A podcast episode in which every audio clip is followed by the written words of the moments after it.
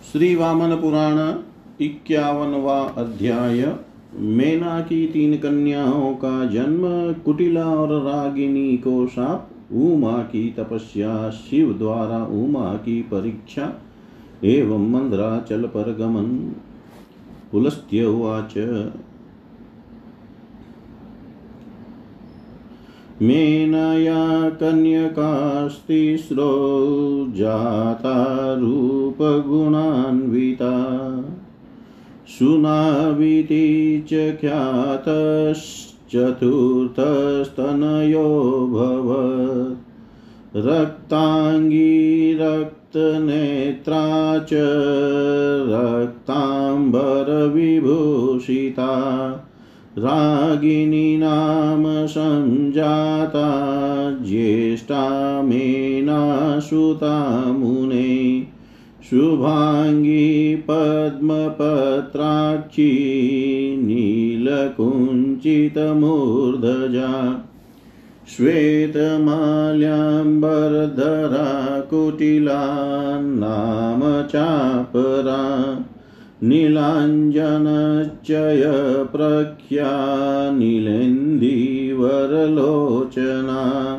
रूपेणानुपमा काली जगन्या मेनकासुता जातास्ता कन्या कास्तिस्रषड् षड्ब्दात् परतो मुने कर्तुं तपप्रियातास्ता देवास्ताददृशु शुभा। ततो दिवाकरैः सर्वैर्वसुभिश्च तपस्विनी। कुटिला ब्रह्मलोकं तु नीता शशिकरप्रभा अथोचुर्देवता सर्वा किं त्वियं जनयिष्यति। पुत्रं महिषहन्तारं भ्रमणव्याखा व्याख्यातुमर्हसि ततोऽब्रवीत् शूर्पतिर्नेयं शक्ता तपस्विनी, सार्वं धारयितुं तेजो वराकीमुच्यतां त्वियम् ततस्तु कुटिला क्रुधा ब्रह्माणं प्राह नारद तथा यतिष्ये भगवन् यथा सार्वं सुदुर्धरं धारयिष्याम्यहं तेजस्तथैव शृणुषत्तम तपसाहं सुतप्तेन समाराध्य जनार्दनम् यथा हरस्य मूर्धानं नमयिष्ये पितामह। तथा देव करिष्यामि सत्यं सत्यं मयोदितं पुलस्त्योवाच ततः पितामह क्रुधकुटिलां प्राहदारुणां भगवानादिकृतब्रह्मा सर्वैषोऽपि महामुने। ब्रह्मोवाच यस्मान्मदवचनं पापेन क्षान्तं कुटिले त्वया। तस्मान्मचापनिर्दग्धा सर्वापो भविष्यसि इति एवं ब्रह्मणा सप्ता हिमवद्दुहिता मुने आपो मयि ब्रह्मलोकं प्लावयामाश वेगिनी। तामुदवृतजलां दृष्ट्वा प्रबबन्ध पितामह। ऋगसामातर्वयजुर्भिर्वाङ्मयैर्बन्धनैर्दृढं सा बद्धा संस्थिता ब्रह्मन्, तत्रैव गिरिकन्यका। आपमयि प्लावयन्ती ब्रह्मणो विमला जटा। या सा रागवती नाम सापि नीतासुरेर्दिवं ब्रह्मणे तां निवेद्येवं तामप्याह प्रजापति। सापि क्रुधा ब्रवीन्नूनं तथा तप्स्यसे तप्स्ये सापि क्रुधा ब्रवीन्नूनं तथा तप्स्यै महतप। यथा मनाम संयुक्तो महिषग्नो भविष्यति। तामप्यदाशपदब्रह्मा सन्ध्यापापे भविष्यसि। यामद्वाक्यमलङ्घ्यं वै सुरैरलङ्घ्यसे बलात्। सापि जाता मुनिश्रेष्ठ सन्ध्या राघवती तथ प्रतीक्षत कृतिकायोगं शैले विग्रहं दुदृढम् ततो गते कन्यके द्वै ज्ञात्वा मेना तपस्विनी तपसो वारयामास उमेत्येवाब्रवीच सा तदेव माता नामास्याश्चक्रे पितृसुता शुभा उमेत्येव हि कन्याया सा जगाम तपोवनम् ततः सा मनसा देवं शूलपाणिं वृषध्वजम् रुद्रं चेतसि सन्धाय तपस्तेपेषु दुष्करम्। ततो ब्रह्मब्रवीददेवान् गच्छध्वं हिंवत सुता इहानयध्वं तां कालीं तपस्यन्तीं हिमालये। ततो देवा समाजग्मुर्दृदृशु शैलनन्दिन्यम् तेजसा विजितास्तस्या न शेकुर्रूपसर्पितुम् इन्द्रौ अमरगणैः सार्धं निर्धूतस्तेजसा तथा तेजसा तया ब्रह्मणोऽधिकतेजोष्या विनिवेद्य प्रतिष्ठित ततो ब्रह्मब्रवीदशाही ध्रुवं शङ्करवल्लभा। यूयं यतते, यूयं यतेजसा नूनं विक्षिप्तास्तु हतप्रभा तस्माद्भजद्वहं स्वं स्वं हि स्थानं भो विगज्वरा। शतारकं हि महिषं विदध्वं निहतं रणे। इत्येवमुक्ता देवेन ब्रह्मणाशेन्द्रकासुरा।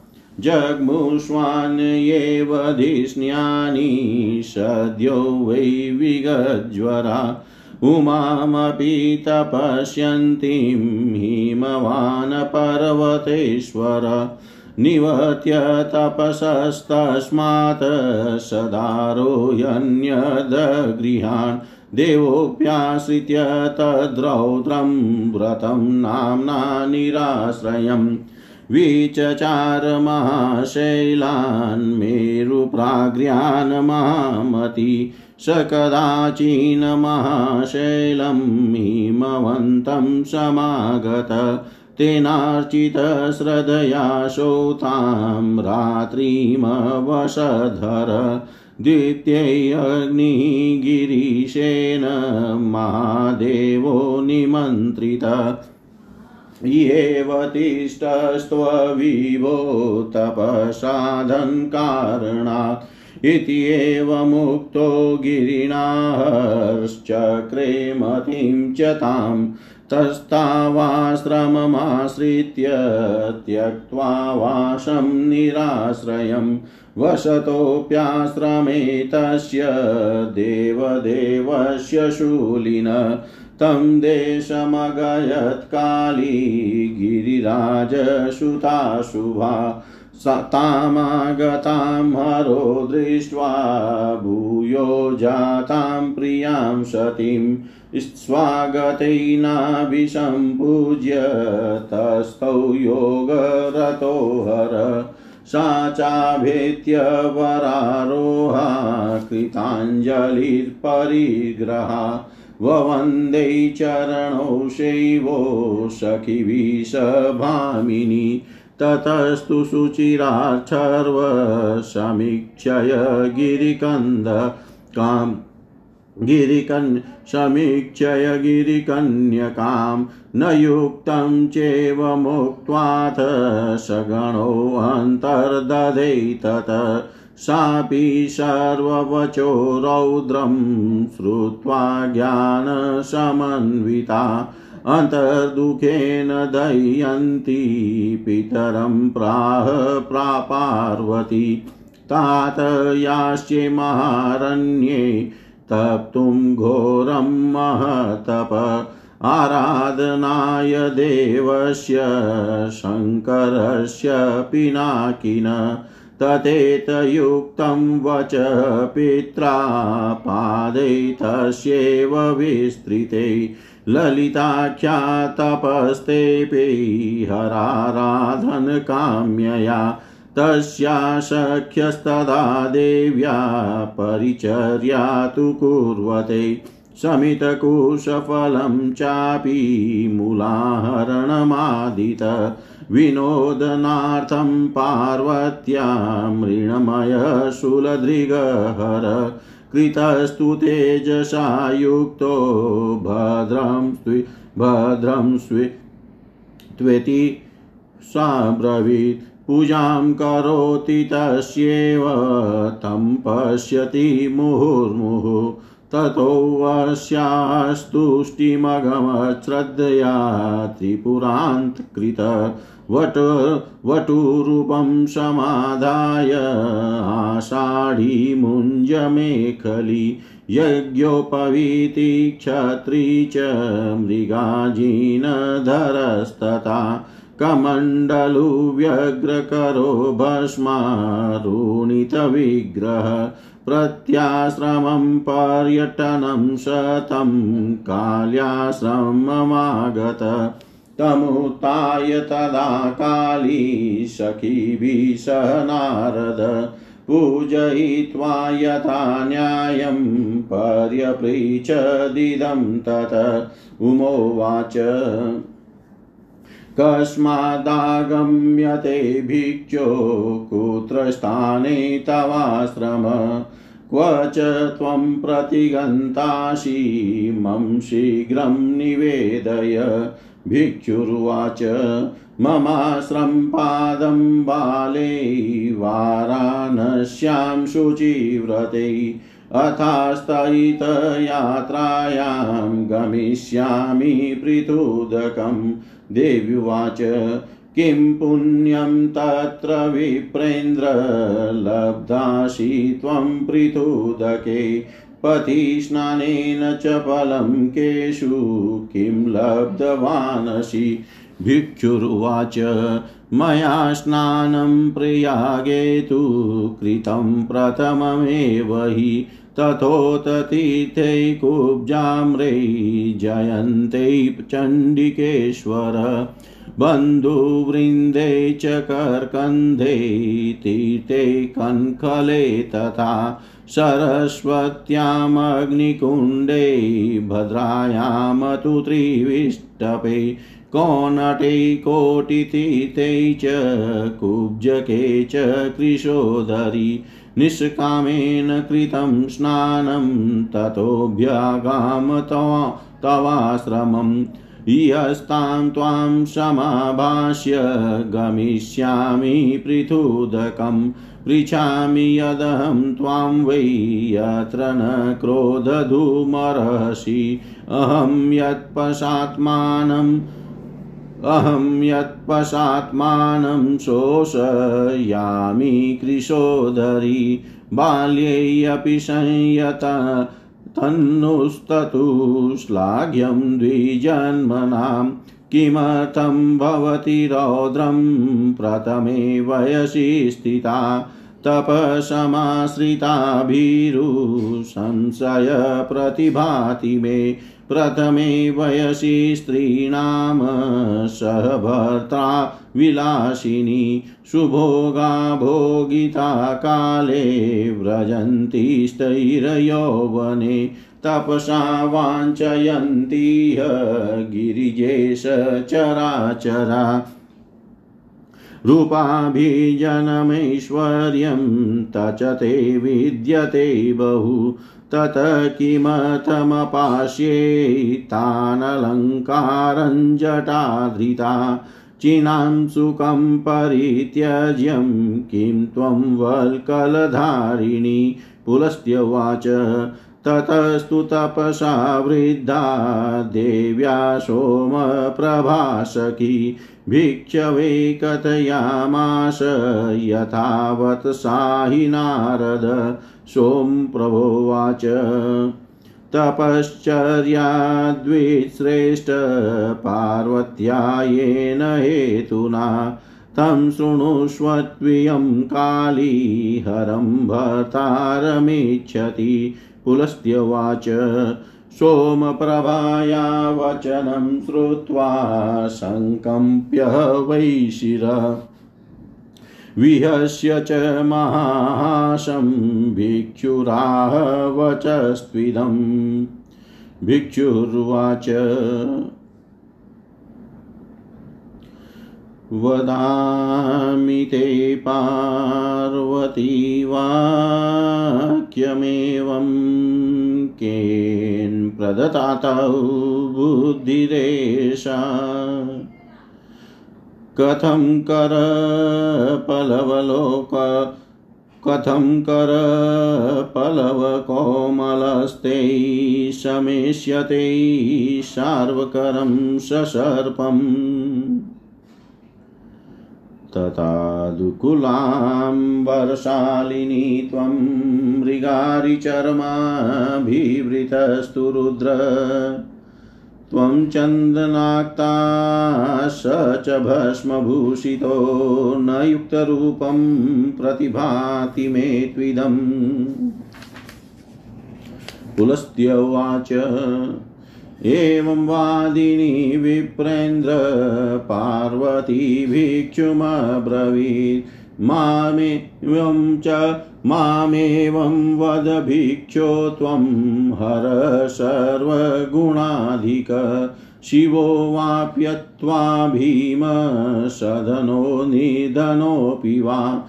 अलङ्कृतो वा देवेशस्तथा वाप्यन्नलङ्कृत यादृशस्तादृशो वापि समेनातो भविष्यति, निवार्यतामयं भिक्षुर्विवक्षुस्फुरिताधर न तथा निन्दकपापी यथा शृण्वंससि प्रभे पुलस्त्यवाच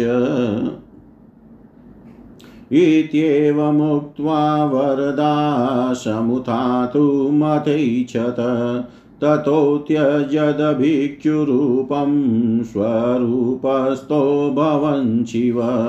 भूत्वोवाच प्रिये गच्छ, स्वमेव भवनं पितु।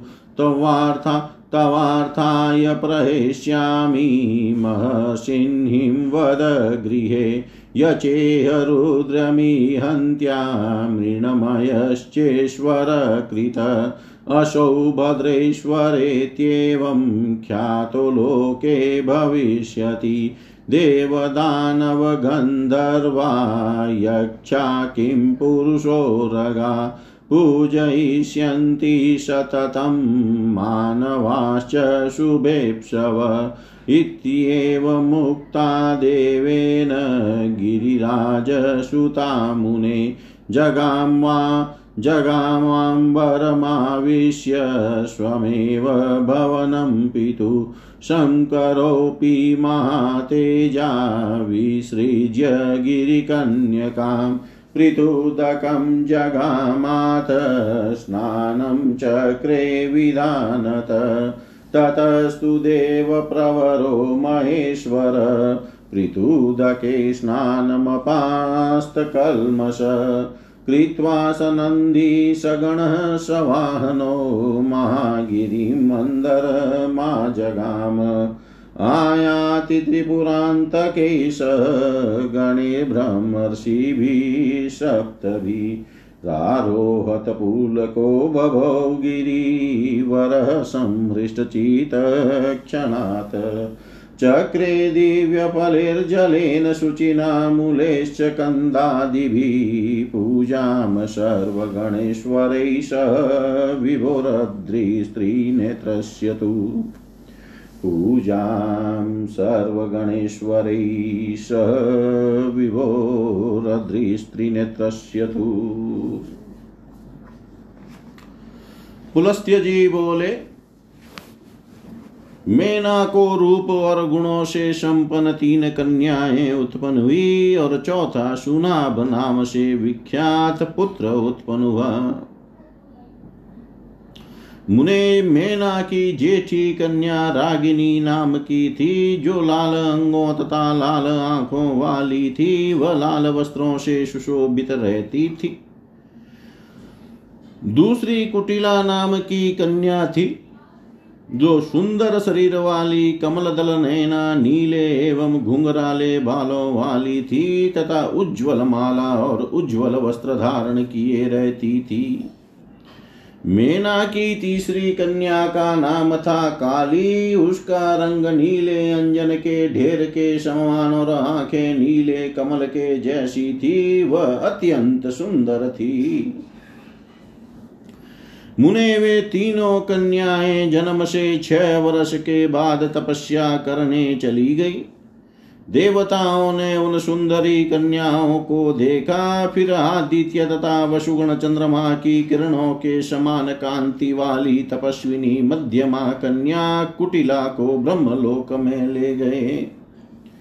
उसके बाद सभी देवताओं ने ब्रह्मा से कहा कि, ब्रह्मण, आप बतलाएँ कि क्या यह कन्या महिषासुर को मारने वाले पुत्र को जनेगी? तब सुरपति ने कहा, यह बेचारी तपस्विनी शिव का तेज धारण करने में समर्थ नहीं है, इसे छोड़ दो। नारद उसके बाद कुपित होकर कुटिला ने ब्रह्मा से कहा, भगवान शंकर के दुर्धरण्य तेज को जैसे धारण कर सकूँ, मैं वैसा उपाय करूँगी। सतम आप सुने। कठिनतर तपस्या से जनार्दन भगवान की उत्तम उपासना करके मैं उनके तेज को वैसे ही धारण करूँगी, जिससे शंकर का सिर नत कर दूँ। पितामह देव, मैंने जो कहा है, वह सत्य है। सत्य है, मैं वैसा ही करूँगी। पुलस्त्य जी बोले, महामुने, उसके बाद आती करता, आदि करता सबके उपास्य पितामह भगवान ब्रह्मा ने उग्र स्वभाव वाली कुटिला से कुपित होकर कहा, ब्रह्मा ने कहा, पापिनी कुटिले, जिस कारण तुमने मेरे वचन को सहन नहीं किया, उसी कारण मेरे साप से तुम निर्दग्ध होकर पूर्णतः जलमयी हो जाओगी। मुने इस प्रकार ब्रह्मा से अभिशप्त हिमालय पुत्री कुटिला जलमयी होकर अपने वेग से ब्रह्मलोक को जल से आप्लावित करने लगी। पितामह ने उसके उ, उसके उमड़ कर बहते हुए जल की धारा को देख कर ऋक साम्यथर्व और यजुष की स्तुतियों का पाठ करके उसे स्तुति द्वारा दृढ़ता पूर्वक बाँध दिया। भ्रमण जलमयी वह पर्वत पुत्री ब्रह्मा की विमल जटा को भिगोती हुई वहीं बद अवरुद्ध हो गई। जो रागवती रागिनी नाम वाली थी, उसे भी देवता गण स्वर्ग में ले गए और उन्होंने ब्रह्मा को उसे समर्पित कर दिया। उससे भी ब्रह्मा ने उसी प्रकार कहा, उसने भी क्रुद्ध होकर कहा, मैं निश्चय ही ऐसी कठिन तपस्या करूँगी, जिससे मेरे नाम से संबंध पुत्र महिष को मारने वाला होगा। ब्रह्मा ने उसे भी शाप दिया। पापे देवों से भी अनुपेक्ष मेरे वचन को अहंकार वश न मानने से तुम संध्या हो जाओगी। मुनि श्रेष्ठ, उसके बाद वह शैल तनया रागवती भी संध्या हो गई और स्वस्थ शरीर धारण कर कृति का योग की प्रतीक्षा करने लगी।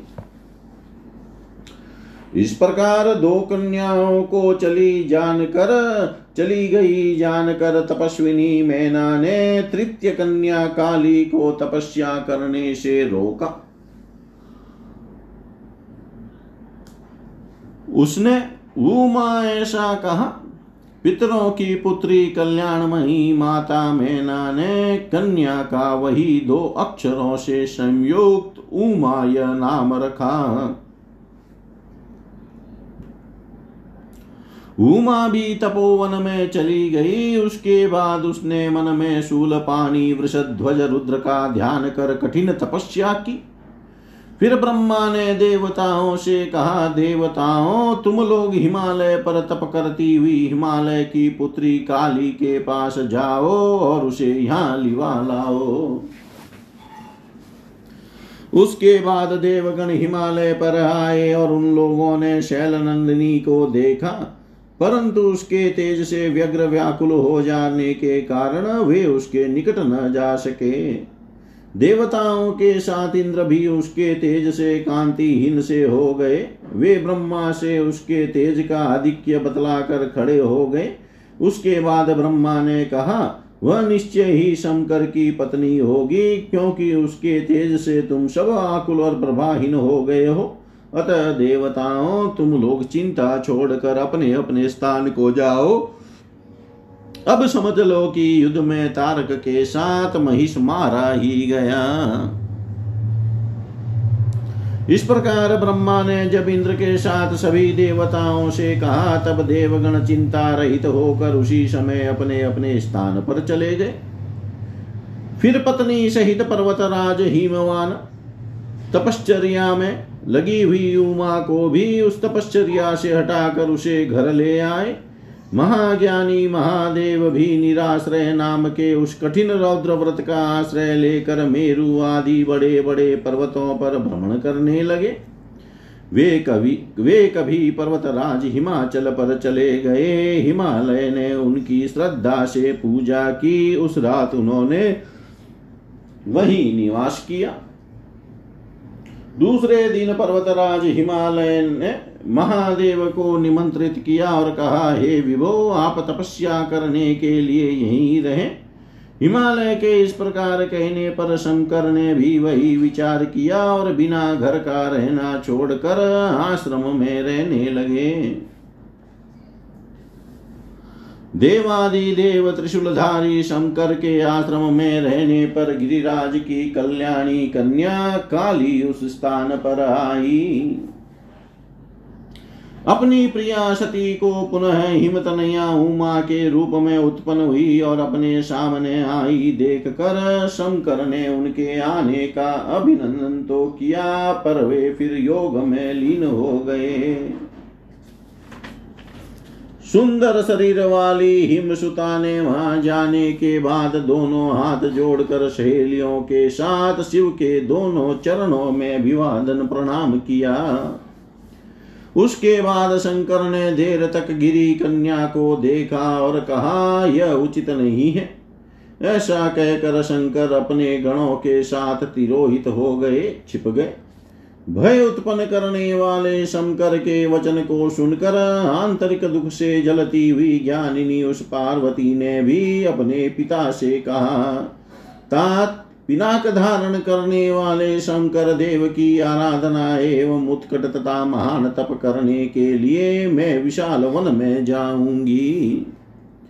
पिता ने कहा, ठीक है उसके बाद शंकर जी की आराधना की इच्छा से ललिता पार्वती उसी हिमालय पर्वत की विस्तृत तलहटी में तप करने लगी। उस समय उनकी सहचरिया, समिधा, कुश, फल, मूल आदि लेकर देवी की सेवा करने लगी। उन सहचरियों ने पार्वती के विनोद के लिए तेजस्वी त्रिशूलधारी शंकर की मिट्टी की मूर्ति बनाई। पार्वती ने भी कहा, सखियों, ठीक है। फिर तो वे पार्वती जी उसी मूर्ति की पूजा करती और बार बार उसे निहारती रहती थी। उसके बाद उनकी श्रद्धा से त्रिपुरासुर को मारने वाले शंकर प्रसन्न हो गए। उसके बाद पलाश का दंड मुंज की मेखला यज्ञोपवित छत्र एवं मृग चर्म हाथ में कमंडलू लिए एवं शरीर में भस्म रमाए हुए वे शंकर वटु के रूप में, एक एक आश्रम में घूमते हुए काली के आश्रम में पहुँचे। नारद उसके बाद सहचारियों के साथ काली ने उनका प्रत्युत्थान किया और यथोचित पूजन कर उनसे यह पूछा। उमा ने कहा, पूछा, अये भिक्षुक आप शीघ्र मुझे बतलाएँ कि आप कहाँ से आ रहे हैं, आपका आश्रम कहाँ है एवं आप कहाँ जाएँगे?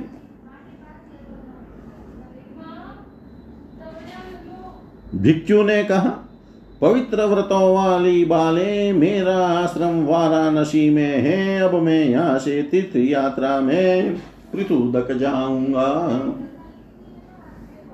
देवी ने कहा, विप्रेंद्र पृथुदक तीर्थ में आपको कौन सा पुण्य प्राप्त होगा? मार्ग में किन किन तीर्थों में स्नान करने से आप कौन कौन सा फल प्राप्त कर चुके हैं? भिक्षु ने कहा कृषोधरी मैंने पहले प्रयाग में स्नान किया, उसके बाद कुब्जाम्र जयंत चंडिकेश्वर, बंधु वृंद, करकंद कनक कनखल तीर्थ सरस्वती, अग्निकुंड भद्रा त्रिविष्टप कोनट कोटि तीर्थ और कुब्ज में निष्काम भाव से स्नान कर मैं तुम्हारे आश्रम में आया हूँ। यहाँ पर स्थित रहने वाली तुमसे वार्ता करने के बाद मैं पृथुदक तीर्थ में जाऊँगा। मैं तुमसे जो कुछ पूछता हूँ उस पर क्रोध न करना। कृषोदरी मैं बचपन से भी शरीर को संयत कर तपस्या से जो अपने को सुखा रहा हूँ, वह तो ब्राह्मणों के लिए प्रशंसनीय है। परंतु भीरु, तुम इस प्रथम अवस्था में ही क्यों उग्र तप कर रही हो? इसमें मुझे शंका हो रही है। ऐ स्थिर यौवने ऐ विलासिनी प्रथम अवस्था में स्त्रियाँ पति के साथ सुंदर भोगों का भोग करती हैं। पर्वत पुत्री, चर और अचर सभी प्राणी तपस्या से संसार में रूप उत्तम कुल और संपत्ति चाहते हैं, सो तो तुम्हें अधिक से अधिक मात्रा में उपलब्ध हो। उपलब्ध है ही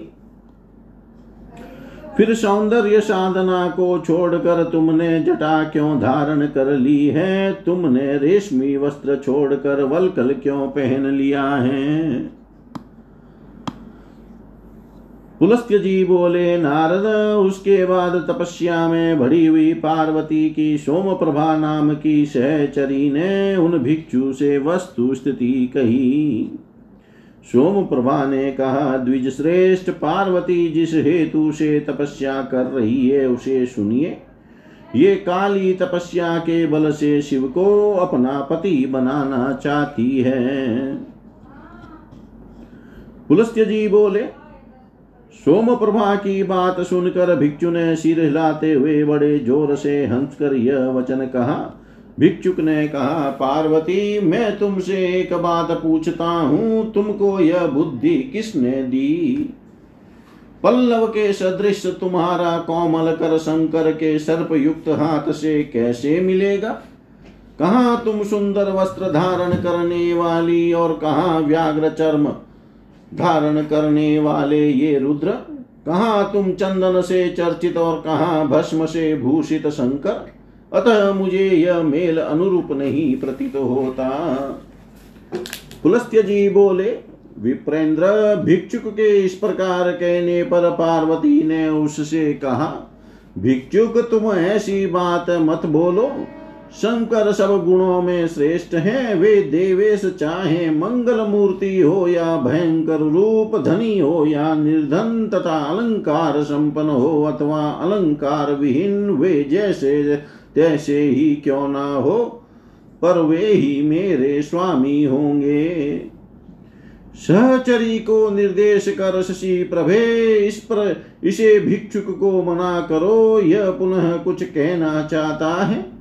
क्योंकि इसके होठ फड़क रहे हैं, देखो निंदा करने वाला व्यक्ति वैसा पाप नहीं होता, वैसा पापी नहीं होता, जैसा कि निंदा की बात सुनने वाला होता है।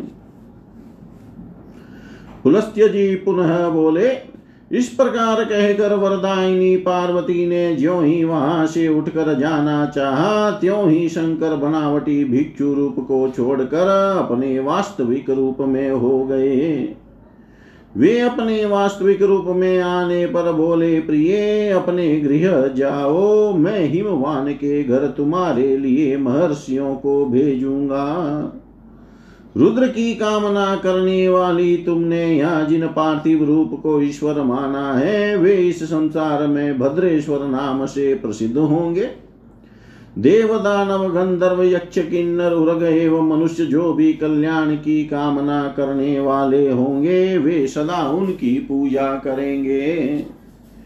मुने शंकर के इस प्रकार कहने पर हिमालय पुत्री पार्वती जी आकाश मार्ग से अपने पिता के घर चली गई।